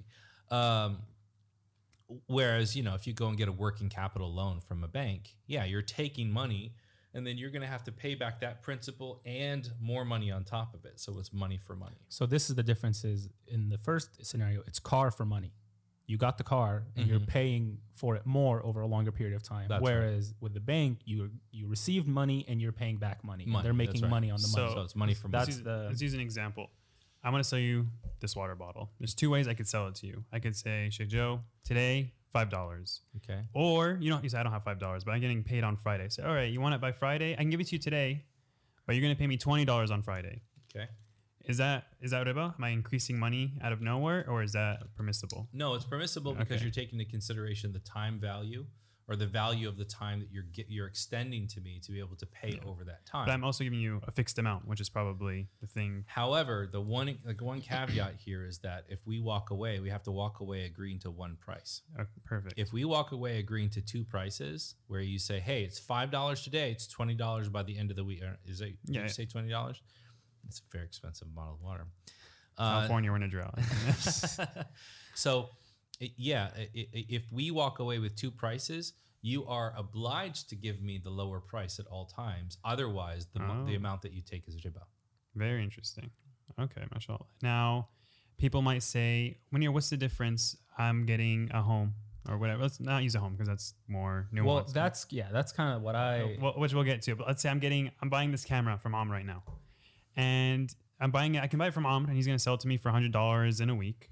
Or I go to this store. The store says, "When you, we can give you this camera for ten dollars today," and say, "No, I need it by the end of the week." Mm-hmm. And I'm Om knows hundred dollars, and they, they they do a calculation. Say, "We're going to do two percent this time." Okay, well, by the end of the week, it's going to equal hundred dollars. And is that the same thing, or you, is that one riba, or is that actually? well, where'd end you get day- the money from? Well, it depends. It depends highly on do they own the camera or not. Okay. All right. So if they're the if- camera store owns the camera, yeah. So if, they, if the camera sto- store owns a camera, but they're working with a bank to finance the purchase, so they get paid. Well, there's then- there's a there's a couple of different levels to that. yeah. Right. So if the camera store owns a camera and they they calculate it and they say, yeah, this is this is the uptick on you Mm-hmm. know on, on the price that we're going to have to see to be able to extend credit to you for you to be able to walk out of it here with Mm-hmm. with it today and pay us over time. There's no problem. They're the owners of that. That's it's kind of like a car too. I think people don't realize if you just straight up buy a car from Toyota, from Toyota Finance, Mm-hmm. Yeah. or Honda from Honda Finance, that's the same thing as Exactly. they're giving you a car. Just they're funding it themselves. Yeah, and the reason why they create uh, they create things like Toyota Finance or Honda Finance or whatever, it's it, it's not because they necessarily want to be financing people. It's because they want to be able to get the tax breaks. Oh. So they actually, if they can if they can create a Oh, business, and they have debt. yeah, if they create a business and it's a debt instrument, then not only do they get to profit off of it, but they also get to write it off. So they're writing off expenses as a manufacturer, they're writing off expenses as a dealer, they're writing off expenses as a financing arm. And so they see more of the profit and give you a better price. So they're giving me zero percent, but in reality, they just got a fat tax write off of. Yeah, yeah absolutely. Oh, I Even thought if they're just trying to be nice. Man, No. cor- No one's nice. even even if it's not zero percent, they're still they're still making you know, Yeah. and they're giving you a better a better deal, and they're selling you something that they own. Now this is different than say if I go to if I go to Toyota I want to buy it, and I go to my local credit union or bank, and I get money from them. So now I've borrowed money with an interest rate that I'm paying back to them. That's where's the where does the car come in? The car, a lien is put on the car or the home, right? And essentially, the the uh, the creditor, the lender, says, "Look, you're going to pay me back my money. If you don't pay me back my money, then I'm going to come and take your home or your car, or whatever is, sell it, and then get my money back." okay. So that's the difference between the two. But someone might say, and I've heard this argument, how about if those prices are exactly the same? If I if the bank I take the money from the bank or I take the money from Toyota Finance, like at the end of the day, I'm still gonna pay twenty five thousand for my Camry. Why is it different? I'm paying The the, same amount. the liabilities are different. the liabilities and the and and the amount of equity and the way that that car might be repossessed is completely different. Mm. All right, so that, that's one important aspect. I think one Sheikh Farhan, he put it this way, which I think really like put in perspective for me. He said, "Yeah, you're right. You know, you as an individual paid exactly the same amount, same time, same time for everything. But let's say the babe you conceive a child the day before your nikah, the day after your nikah. The due date probably might end up the exact same day. Baby, and you're both married. Nine months later, who's gonna know the difference? But Yeah, so it's a we- moral, a moral dimension. Exactly. All right. So now we're helping. We're, we're slowly defining riba, and it's not just Yeah. interest, but typically in America it is. And how you finance things matter. There's barakah. It could be the same amount at the end. Uh, last question, because this is also one I've gotten about riba. Uh, well, if you're dealing with inflation rates, money inherently has riba in it. So what, what's the big deal? Like if I take a Yeah, loan, don't take the- a loan. We're it's- off the gold standard. so What is like my dollar? money is changing percentages every year anyway. I don't spend it; it's going to lose value. So I might, if I pull out a loan, what? Who cares? the question the, the, the question is not if that's a reality that's always a reality even with gold so is gold not inflationary no it is it just has a slower a slower rate of inflation a slower rate of change than fiat currencies But Um, the the before we got off the gold standard, you know, the price of gold was mainly fixed until they found more gold. Right? until they found more gold but, right? That's kind of well the, or am I or my or is my knowledge of history not right? so there's a there's a few things there's a few things there. Number one is that yes, the the the amount of gold was fixed, but there was what was, what was called representative currencies, Yes. flus. Uh, they were representative of gold. There was a lot of uh, there was a lot of fraud and a lot of um, uh, deception as even with even with gold. The books of the fuqaha are full of you know what do you do with a denanir and magshusha? You know what do you do with fraudulent denanir where lead was put inside of them, where the edges were carved off so that the people could just slightly devalue it, you know? Um, so the issue really has to do with, you know, how is the money supply managed? Um, that is a big problem of, you know, just injecting money into the, uh, uh, printing dollars and putting it into the money supply. Um, and there's a lot more that can be can be said about that. But in the in, in, in we talk, but when we're talking about a personal finance perspective, Gotcha. somebody come and says can come and say, well, yeah, sure, because of inflation, because of interest rates, you know, I'm being affected, therefore I'm going to go and do this. Well, you're not the only person affected.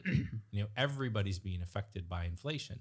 So to use that as an excuse for, well, I'm just going to go ahead and take out loans, it doesn't necessarily have a bearing on your personal decision to go into debt and to hmm. give up more of the value and worth that you have to other people. That eh, that really the, those are two disparate, you know, topics.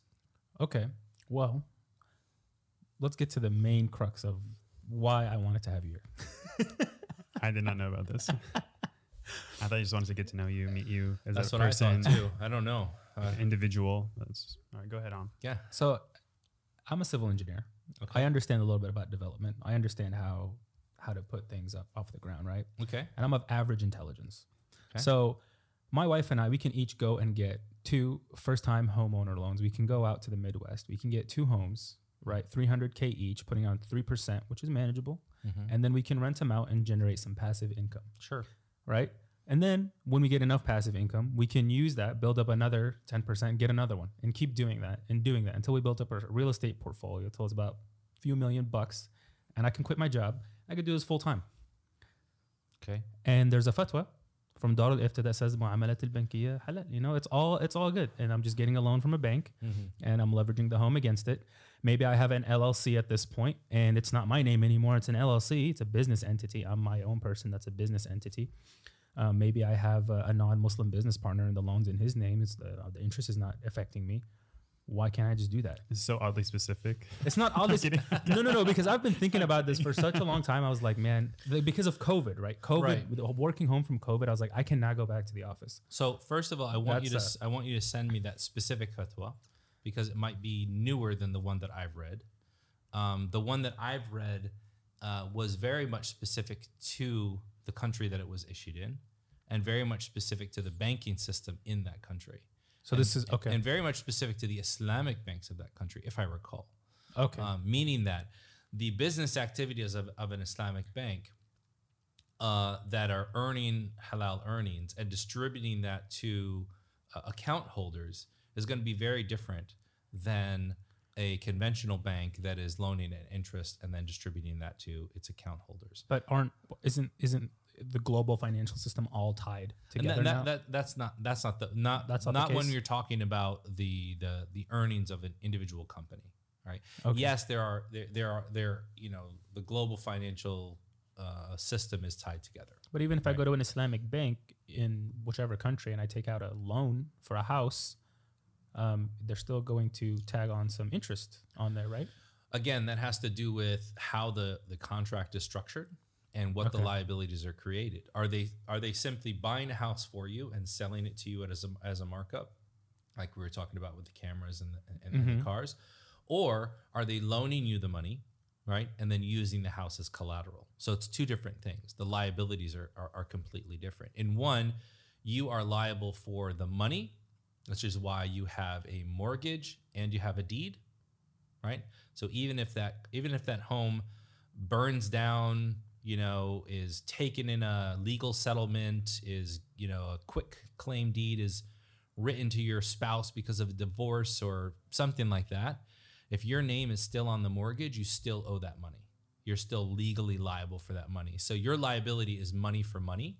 It is not for you know to, to surrender the house. The hara- the house is only surrendered uh, as collateral when they can't coll- collect financially. And that's a typical loan. This is what we're describing. that- and that's typical. And that's that is typical. typi- that's and we wouldn't. We we should not strive for these type of loans. we should not strive for that. And I mean, that's a whole other conversation about like necessities and all of that kind of stuff. And then some states do it a little bit differently. And this is one of the contentions that I think is so that's why you're not always able to give a blanket answer because Ex- exactly because the mortgage industry and the mortgage system in every country and in the United States, in every state, and sometimes even in different counties, is is done differently. Is it works differently. Um, so to say that you know I have this fatwa from this area of the world, like I have a mortgage fatwa from, let's say South Africa, would be wholly unapplicable to what's going on in the United States. People say, well, there's an option in Canada now that they're doing that. Okay, well, that option is is in Canada because their regulatory system allows for certain things that allow them to do that. Might not be pre. This is why even with like say quote unquote Islamic mortgage providers, and I have a lot of uh, critique, you know, for Islamic mortgage providers. People are like, well, if they're really providing mortgages, why aren't they in my state? You know, they just don't want Muslims to. No, they they're not licensed. They can't operate in your state because they're not licensed to because they don't meet certain uh, certain things. So the point being is that but don't they just go get the money from the government? Not always. Some of them have private investors. Some use some use Fannie and Freddie. Yes. Some use uh, uh, uh, private So why is it okay for them and not okay for me? That is a huge question, and that's a question that I often bring up as well. Why is there a why is there a carve out for for companies that are going to upcharge? But for Yeah. me, if I were to try to get that wholesale rate, which generally you can't do, but there there's some ways now because of technology. Why is that? That that's a whole another that's a whole another discussion as far as uh, you know mean, right now it's free for them. Some in some cases, almost almost yeah. and they're gonna free. charge me three points. Like, well, Yeah. why, why should I? almost Okay. they're intermediary. Yeah, that's uh, okay. So there is no blanket answer. There is no blanket answer. No. Um, so even that fatwa that was in the '90s about like, oh, you can have one loan for one home. I remember there was something about that. Well, that was that was to say that look, you guys in the United States and the West, you don't have uh, viable alternatives.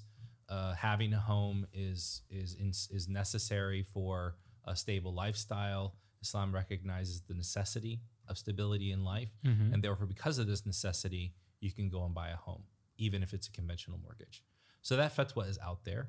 Uh, I think for some people that that does wholly apply to their So lives. So, can you help us define what's a necessity? Like I, all my friends are buying a home. Can I buy a home?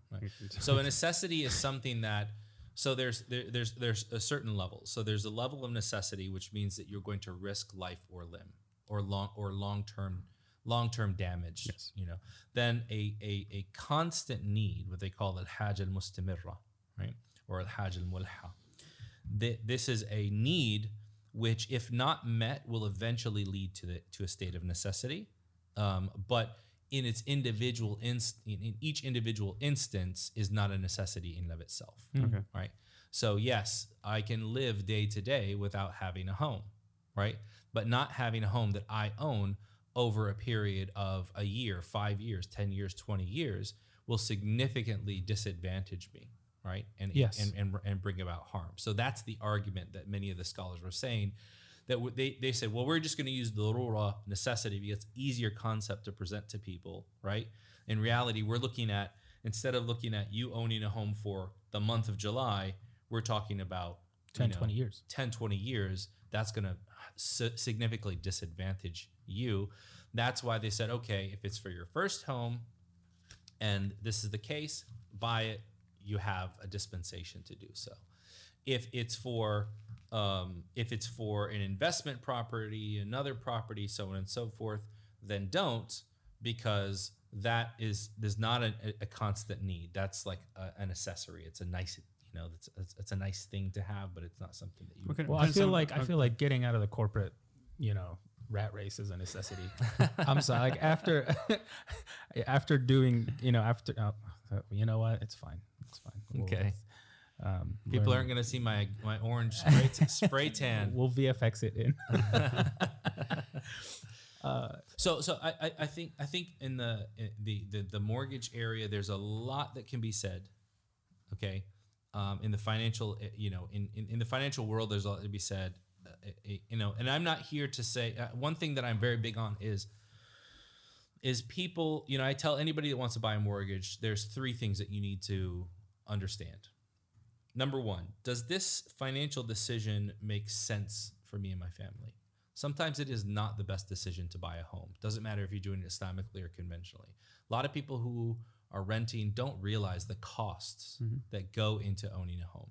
So does it actually, you know, make financial sense? Um, or I would say, does it actually provide stability for my family? Now, number two, does it make financial sense? yeah. Am I being taken advantage of just because I'm a Muslim? You know, uh, I really think that Islamic mortgage companies uh, need to be pressed, and and I, and I say this without any kind of rancor, uh, any kind of hatred or, or trying to down on them. But if you want our money as a community, you need to tell us why. You can't, you know, you can't be charging me like three points above market Yeah. and say it's because you're a Muslim. Oh, we got some fees or whatever, and you're like, what? What does all this or, mean? or, or you get or you get to I've heard this happen several times everything's you know everything's kosher you get the signing and they're like oh there's an extra $6000 of fees that you're going to have to pay. You know I, i've seen people have to walk away from deals or forced to like scrounge up money and, and, and get it. So you know it's impossible for something which allah subhanahu wa ta'ala made halal to be more detrimental than that, that which he made haram right? So nobody can come and say cocaine is halal. Why? Well, it's not mentioned in the Quran, right? It's more harmful than the alcohol that he, the, the wine that he actually mentioned in haram. Therefore, it's it, it- it's haram as well, right? Um, Are there any of these Muslim uh, uh, financing companies or mortgage companies that you would recommend? Or I, I don't recommend publicly any company, and the reason Oh, being is because I you're not on any board for any of I'm not on any board for any of the mortgage companies. No, Okay. Just And- Zoya and I'm a Zoya, and that's just a screening research tool. Yeah. okay. Uh, we don't even do investments or anything like that. You don't. You're not. You're not managing any funds. not or- managing any funds. No, it's just data. And one of the reasons why I like to keep it like that is because I can speak independently about these things without saying that I'm invested in seeing one of them. Now, some of them operate better than others. Um, and, and that's like a whole other conversation. Um, but, you know, home ownership is important. Um, and I think you guys have very unique circumstances here in California that probably none of us in the rest of the nation, maybe not, well, maybe maybe Massachusetts, Yeah, East Coast. yeah, maybe Massachusetts, but but you know, California has uh, you know, a market which is just Million dollars for a fixer upper. that's, and, ac- that's and the problem That's is not- what you were talking about 10 years down the line okay maybe i can buy this million dollar home now but 10 years based on market it's going to go up. If you are in that same apartment you're in over 10 years you could be paying double rent. Absolutely. and you will most likely not be making double salary. Absolutely. That's absolutely. not that's so you know you project that out you're like i'm either going to have to move away from my family from my community or do i buy this home? And i think at that point maybe that that's like okay. And people have actually called me and said, "Yeah, man, I'm ready to like move out of California if it means that you know if, if I, I can't buy a home. Um, this is why I always encourage people to understand that fatwa is an individual answer.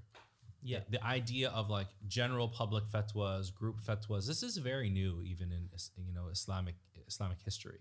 Um, fatwa has always been a an answer to a an, an individual's conundrum about uh, the sharia, the, the the permissibility of something. So people, is that you give personal fatwas if I, they I, schedule? I do if they if they schedule with me and we go over all of the details and I'll tell them based on their circumstances what I think is viable for them. Okay.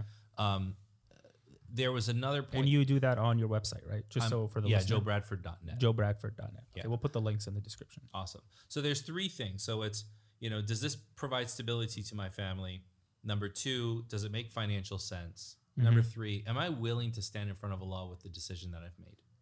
Too many people want, you know, uh, they want to show up on the day of judgment and be like, hold on, uh, I got Joe here and I'm going to put him, he's going to answer. That's, I'm going to run as far and as fast away from you as I can on the day of judgment. I'm not going to stand in front of Allah for anybody but myself. So you have to be confident. And that means that you have to educate yourself, you have to do your due diligence. And then if you make a decision and you go with a conventional mortgage, then be confident in that decision. I'm not saying that you have to announce it to everyone. I'm not saying that you're I'm not saying that you're I'm not even saying that you're doing something that is unequivocally haram. I don't say that. Because because your personal circumstances may be different than the next person's. This is a problem where we equate all of our per- personal circumstances with each other's, and that's just not the case. Um, but uh, it's kind of like discussions of like medical marijuana and stuff like that now. But like, well, you know, it works for some people, and therefore everybody should. No, if a person has a quantifiable need for it, that's different than a person that's like, I'm stressed out. uh, yeah, I'm stressed out, doc. I need. I need a little bit of back pain. I got yeah, I, I'm, I'm stressed out. My back hurts. You know, I've just been so depressed. Well, what are you depressed for? You know, well, I haven't been able to get a uh, prescription for medical marijuana. It's like you know, you're caught in this catch twenty two.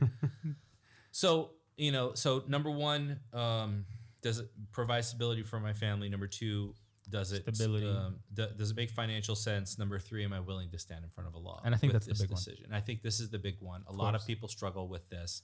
You know, I tell people, hey, if it's going to give you peace of mind to go out and use from an Islamic provider, even if you pay more, then go and get that peace of mind. Inshallah, there be barakah. Inshallah, there be blessings in that decision. Yes. Even Inshallah ta'ala, there will. And and you know what? If your if your situation necessitates that you use that you use something else, then you're doing a service to your family. Uh, and so you shouldn't you shouldn't feel like you know I'm condemned to the hellfire because I've gone th- you've gone through the process of f- searching for what's right. And I think that's the biggest difference. That that mentality is different between someone who's like, you know, who cares? Like it's it's a loan, like all other loans. I'm gonna get a house, and like I'm a young guy, and I want to get my house now. I'm not paying rent. I'm gonna own my place. Right. I suppose someone who's like struggling with it, thinking like, man, I, I I just can't afford it. Like I cannot put down whatever they need as my down payment for mm-hmm. the Islamic loan. And like I have five, four kids. Like there's just no way or else to go. That's such a different mentality when they pulling out this loan well, and I, I living about it. I think you make a good point, and I think even uh, even just this not it's not just about the circumstances, but it is very much about the mental process. Mm-hmm. You know, if ما حاك في صدرك وخشيت أن يطلع عليه nas hadith أبو عبصة radiallahu anhu. The Prophet ﷺ said, hmm. Sin is what shakes around in your chest and you're afraid of people finding out about. So the fact that you're troubled about something is a very good sign that you are concerned for your faith, you're concerned for your akhirah, and that should always be a concern. So like I tell people we were talking about the 401ks, right? Mm-hmm. Somebody says, "Well, I've got this situation where like a part of my portfolio they forced me to put it into fixed income and the rest of it I can choose something that was halal, but should I just pull it all out and not get anything? You know, what what should I do next year? Next year, set a date for yourself, reevaluate you should always have this concern for your deen. You should always have this concern for your akhirah. So even when you are in less than optimal uh, uh, situations, you should always, you know, uh, in in classical discussions they talk about you know a person who is, you know, cut off in the desert and their horse dies and they have to like drink the blood of the horse and like take the meat of the horse. Does that mean that like I carry the meat as you know and and and, the blood as far as I can and just eat, eat and drink off of that like it's nothing, even though I've passed by a, a well of water, even though, No. no, you always have to reassess your situation. And so, interestingly enough, reassessing your situation is a very core principle of personal finance. You always want to go and check your finances quarterly or at least bi yearly, or please, for the sake of Allah, at least once a year. Go and Like review. that. Yeah, you have to. go and review all of your stuff. And it, and and you know, and since this podcast is focused on young men, I think it's very important for young men, especially those who, for example, because of their financial troubles, uh, are str- they they might feel that they're struggling to start a family, support their parents, right, in their old age, uh, and generally just kind of keep up with everything. Yes. plus maintain the idea of qawama that Allah subhanahu wa ta'ala and you know bestowed upon them. The idea of being the, the the maintainers of their wives and of their families it's very important to be diligent about this stuff early on. A lot of guys run on autopilot. They don't care about it and then when it gets too late they're either steeped in debt steeped in depression or Both.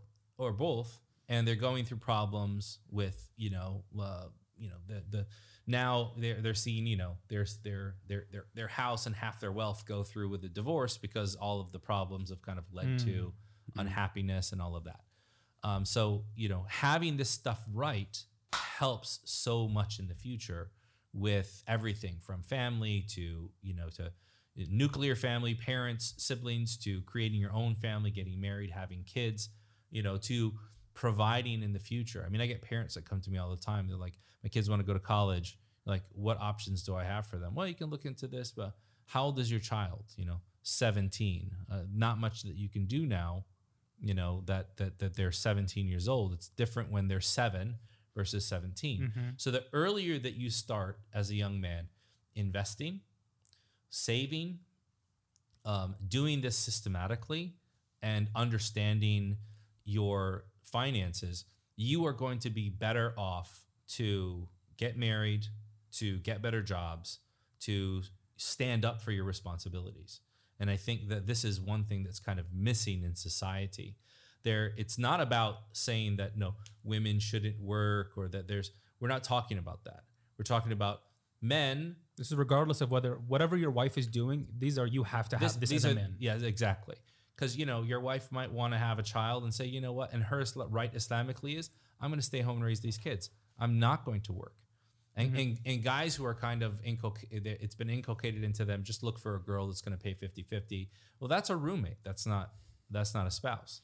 And if you can't maintain a lifestyle without your spouse's income, Then it's going to be very, very That- difficult for very you true. when she wants to say no you know what i'm going to be a mother for a while uh, and uh, and and so you know i just wanted to kind of like wrap that up with a Yes. bow because it's important you know we're not just talking about like random financial you know things when when we when we when we refer to all of this there is a higher purpose behind it Yeah. and that higher purpose is fulfilling your role as a man in society and in your family Yeah, and this doesn't matter if oh, because there's a trend now where they're stay-at-home dads, right? That kind of thing.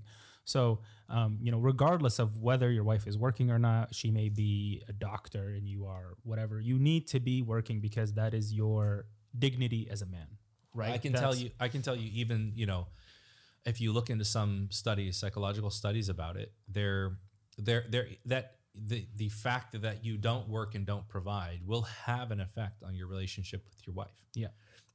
Women need to be able to provide their husbands the latitude to provide for them. It is something that is inherent to the nature of men. Men need to be able to provide for their families. It's Yeah. something that's inherent to the nature of men. Uh, and we need to we, we need to understand that there is that balance there. That's not saying that that is the only thing that can happen, but it's right. a very important, but it's a very and it should thing. go into when you evaluate a potential a spouse. And there should yeah, and there should be an know, understanding your- about that. Yeah, what is your typical living situation? If if if she comes from a very well off family and she expects to be maintained like that, and you, which is her right. which is her right, Yeah. uh, you're not going to survive off love. or if she you know or or or if or if you are earning much less or not earning much at all, Mm-hmm. um, you know, women have to be understanding as well. that There were some of the companions of the Prophet ﷺ that were poor and their wives were wealthy. Ibn Mas'ud, Hmm. Abdullah ibn Mas'ud was poor to the point that his wife Zainab went to the Prophet ﷺ and she said, you know, I have extra money. I want to go and give it away in sadaqah. Abdullah ibn Mas'ud is saying like I should be spending it on my kids and the family. Like which in, he, in the process some Hmm. said that's the best sadaqah for you. Mm. Meaning it's not it's not obligatory for a woman to spend on her family. I actually didn't know. I didn't know that about Ibn Mas'ud. Yeah, he was very poor. Actually, there's another hadith where one year he was so poor that she said, like, can I give him my zakat? And and the Prophet said yes. Subhanallah. Yeah. Allah. But no, Islam is Wallahi Islam is so beautiful. she was a businesswoman in Medina. She actually made like handmade goods and things like that, would sell them in the marketplace after Jummah, right? what? Yeah. So my, my point in mentioning that is to say that if a man and a woman are in that situation, they need to have a under an understanding. But Ibn Mas'ud still worked. He still was out there trying to grind, right? I'm assuming he wasn't just like Abdullah Mas'ud was very involved with uh, with uh, knowledge and teaching, but he wasn't necessarily grinding, making you know He- making money. As far as as far as I recall, no, these. So- they weren't getting stipends. They weren't getting money from any. No, no, no stipends. I I, I haven't heard of that. no. I was just, I was just assuming. Yeah, my, my, my point in that and, and that is to say is that even somebody might say, well, you guys are talking about you know this, but my situation does. Okay, your situa- situation doesn't provide for that, but that means that you have to have a very open, honest discussion with your spouse about what your situation is. Yes. Otherwise, you're going to fall into problems. And so, and, and even in then, there's still a certain level of deference and respect that both spouses have to show to each other. But for most young men, I find that they are in you know financial disarray, uh, and then they complain, "Well, I can't get married." I can't move out of my parents' house. I can't do this. I can't do that. It's because you haven't gotten your own stuff together. Like, get your situation together. Everything else will fall in line. And if you can do that, the earlier that you can do that, I remember I was running some numbers. I think I even put it in like a highlight on my Instagram. Yeah, I've been seeing it. Like if you put this much money at this age and you do it over this amount of years, you can have this like millions of dollars. Yeah, like was, if, if you're like 22 and you're putting like $50 a week, you know, you just any any leftover cash in your account at the end of the end of the week, you just sweep it into an investment account Mhm. and just invest that over and over again. Then by the time you know you're in your 40s, you're going to have maybe you know upwards of three quarters of a million dollars. By the time you retire at 65, you might have like two million dollars. And this is just from not spending the money that's left over. In and what kind of funds are like Uh, just putting it into Amana Mutual funds. If you just put Amana Mutual Growth, which has like an average of 12%, even if you went low, like some people criticize me for you using that. Um, but Amana Mutual Growth has always. Amana. Someone I just saw a chart. Actually, someone put out the Amana Mutual Fund and I think the Wahed Fund. Mhm. They outperformed the S and P. Yeah, they, they always have. They outperformed all of the Vanguard funds that they were based on as well. Because a, That's what Baraka. a well capitalized company is the best hedge against uh, volatility and inflation. And so when you invest in companies that do not uh, overextend themselves with interest bearing debt, uh, interest bearing securities, or take on debt, um, but they're making money from the money that they have uh, and managing it properly, they will have that baraka in, in, in what they're doing. So, you know, uh, the point being is that, you know, invest and don't think that you're going to get anything less. You're actually going to get more if you use Sharia compliant funds. But it's more, and you know, people like the I'm picking stocks on Robinhood. I made this, I made that. But if you go Buy you the look dip, at diamond hands. yeah, if you look at total return, total return is probably going to be In at a negative, loss. yep. You know, but if you just consistently putting money into these funds, you're going to continuously see. You know, and I can guarantee you, you'll see it on the charts. The moment you get over ten thousand dollars in an investment account, you will automatically see an up, you know, an uptick in the way that you're earning. And every increment after that, you're going to start to see more and more. So the more this, you know, the more the snowball rolls rolls, the the mm-hmm. bigger it gets and and that's why starting early on these types of things is so so important you know and not and and as a as a young man taking your position seriously You want people to take you seriously. You want your parents to take you seriously. You want your future spouse to take you seriously. You have to take your life seriously. And if you don't, you're going to end up with somebody who's not serious, and it's going to be a problem. It's going to be a whole other Yeah. set of problems. Yeah. Inshallah. So last last thing um, about this investment thing, because this is another thought I had, and it's come up before. Do we have another out for Bitcoin? Or No, no, not Bitcoin, not Bitcoin. Here, that could be a whole nother. When you come back to SoCal, inshallah. Uh, Your rizq is written. God, you know, we know in Hadith, we know from many things that when I, before I'm even born, how much I will earn in my life is preordained. Mhm. So I invest. Like I'm gonna get that money one day anyway, right? Why, So what- why go to work? Why? But how are you going to get it? That's the I don't know. question. It's written, Sheikh. It's- Uh, if it's it- written, I'm gonna find it on the floor. Sure. I mean, I mean, you'll you'll find it you'll find it on the floor, or you'll you'll be given you know you'll be given the like thereof of of uh, of of barakah or some sin averted you know in this life. It doesn't necessarily mean that you know dollar, Dollar for for dollar, dollar? that's what's going to come to Oh, you. okay. Um, the Prophet ﷺ, he said. لأن لن تموت نفس حتى تستكمل رزقها وتستوفي أجلها. A soul will not die until it has lived out its lifespan and, and accumulated all of its wealth. فاتقوا الله وأجملوا في الطلب. So be mindful of Allah, be fearful of Allah, and seek beautifully. فإنما عند الله لا ينال بمعصيته. Because what's with Allah will not be gained through his his disobedience. So yeah, you can go and, and do nothing, right?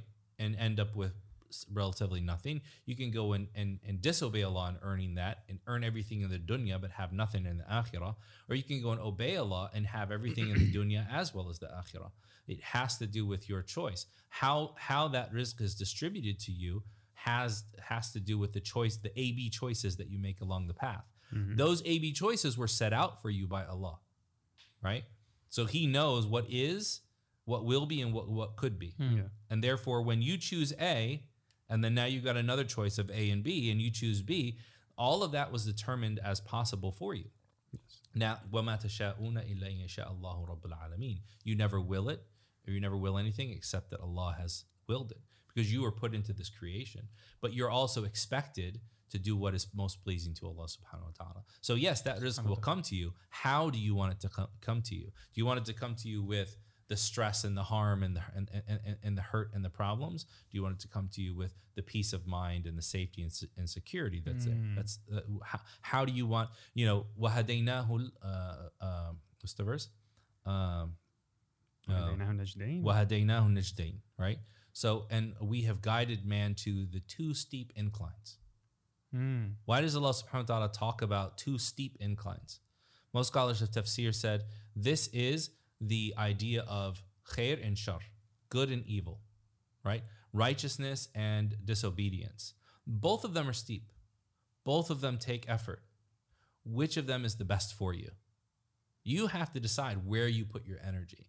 You put your energy into righteousness, you're going to have, you know, right, you know, righteous results uh, and beneficial results. You put your you put it into disobedience, you might get some of that in this life, right? But in the next life, you you you're going to miss out. MashaAllah. The actually the hadith, maybe this will motivate someone. I'll end it on this. That motivated me to actually start investing. We were Sheikh Jibril Hafizullah, He was talking about the hadith of the three men who get stuck in a cave. And each of them expresses something that they did exclusively for the sake of God. And by each of them expressing it, the rock moves, boulder moves until they can all get free. First one um, fed his parents when his children were hungry. Second one avoided zina when it was as tempting as possible. Then the third guy, he was, uh, I think they're different riwayat, but one of them is he was supposed to pay his workers, but one of them left before getting paid. Mm-hmm. So he took the money he was supposed to owe him and started investing it. Right. So the guy comes back one day and says, Where's my money? He says, Oh, yeah, this whole flock and herd, this is all yours. Yeah, everything like, is value is yeah, yours. he's, he's like, Don't mess with me. He said, No, really, I invested it. It's all yours. So the guy took it all and went. He said, You know, Allah, if I did this for you, open the, the door. And he opened it and they went out. yeah, So one of the lessons being like, if you have money, invest it. So yeah, inshallah, there'll be absolutely, barakah in it. Absolutely. Jazakallah khairan, Sheikh Joe. Yeah, Don't hold you jazakallah khair, Inshallah, you're Sheikh back in Joe. SoCal. I know there's many more topics to discuss with you. Wasiyah, zakat, whatever else. But Definitely, definitely. Barakallah I- I- feek. I Thank you so I much. Our, I enjoyed our discussion. alhamdulillah. Alhamdulillah. Okay, and with that, you know, we'll say uh, thank you, Sheikh Joe, for taking time right before your flight to uh, sit with us in the studio today. My pleasure. Uh, inshallah, I hope all the listeners benefited. Um, and with that, this is Amr Mabruk with the Prophetic Mentality Podcast, signing off. Assalamu alaikum. Alaikum salam wa Wa alaikum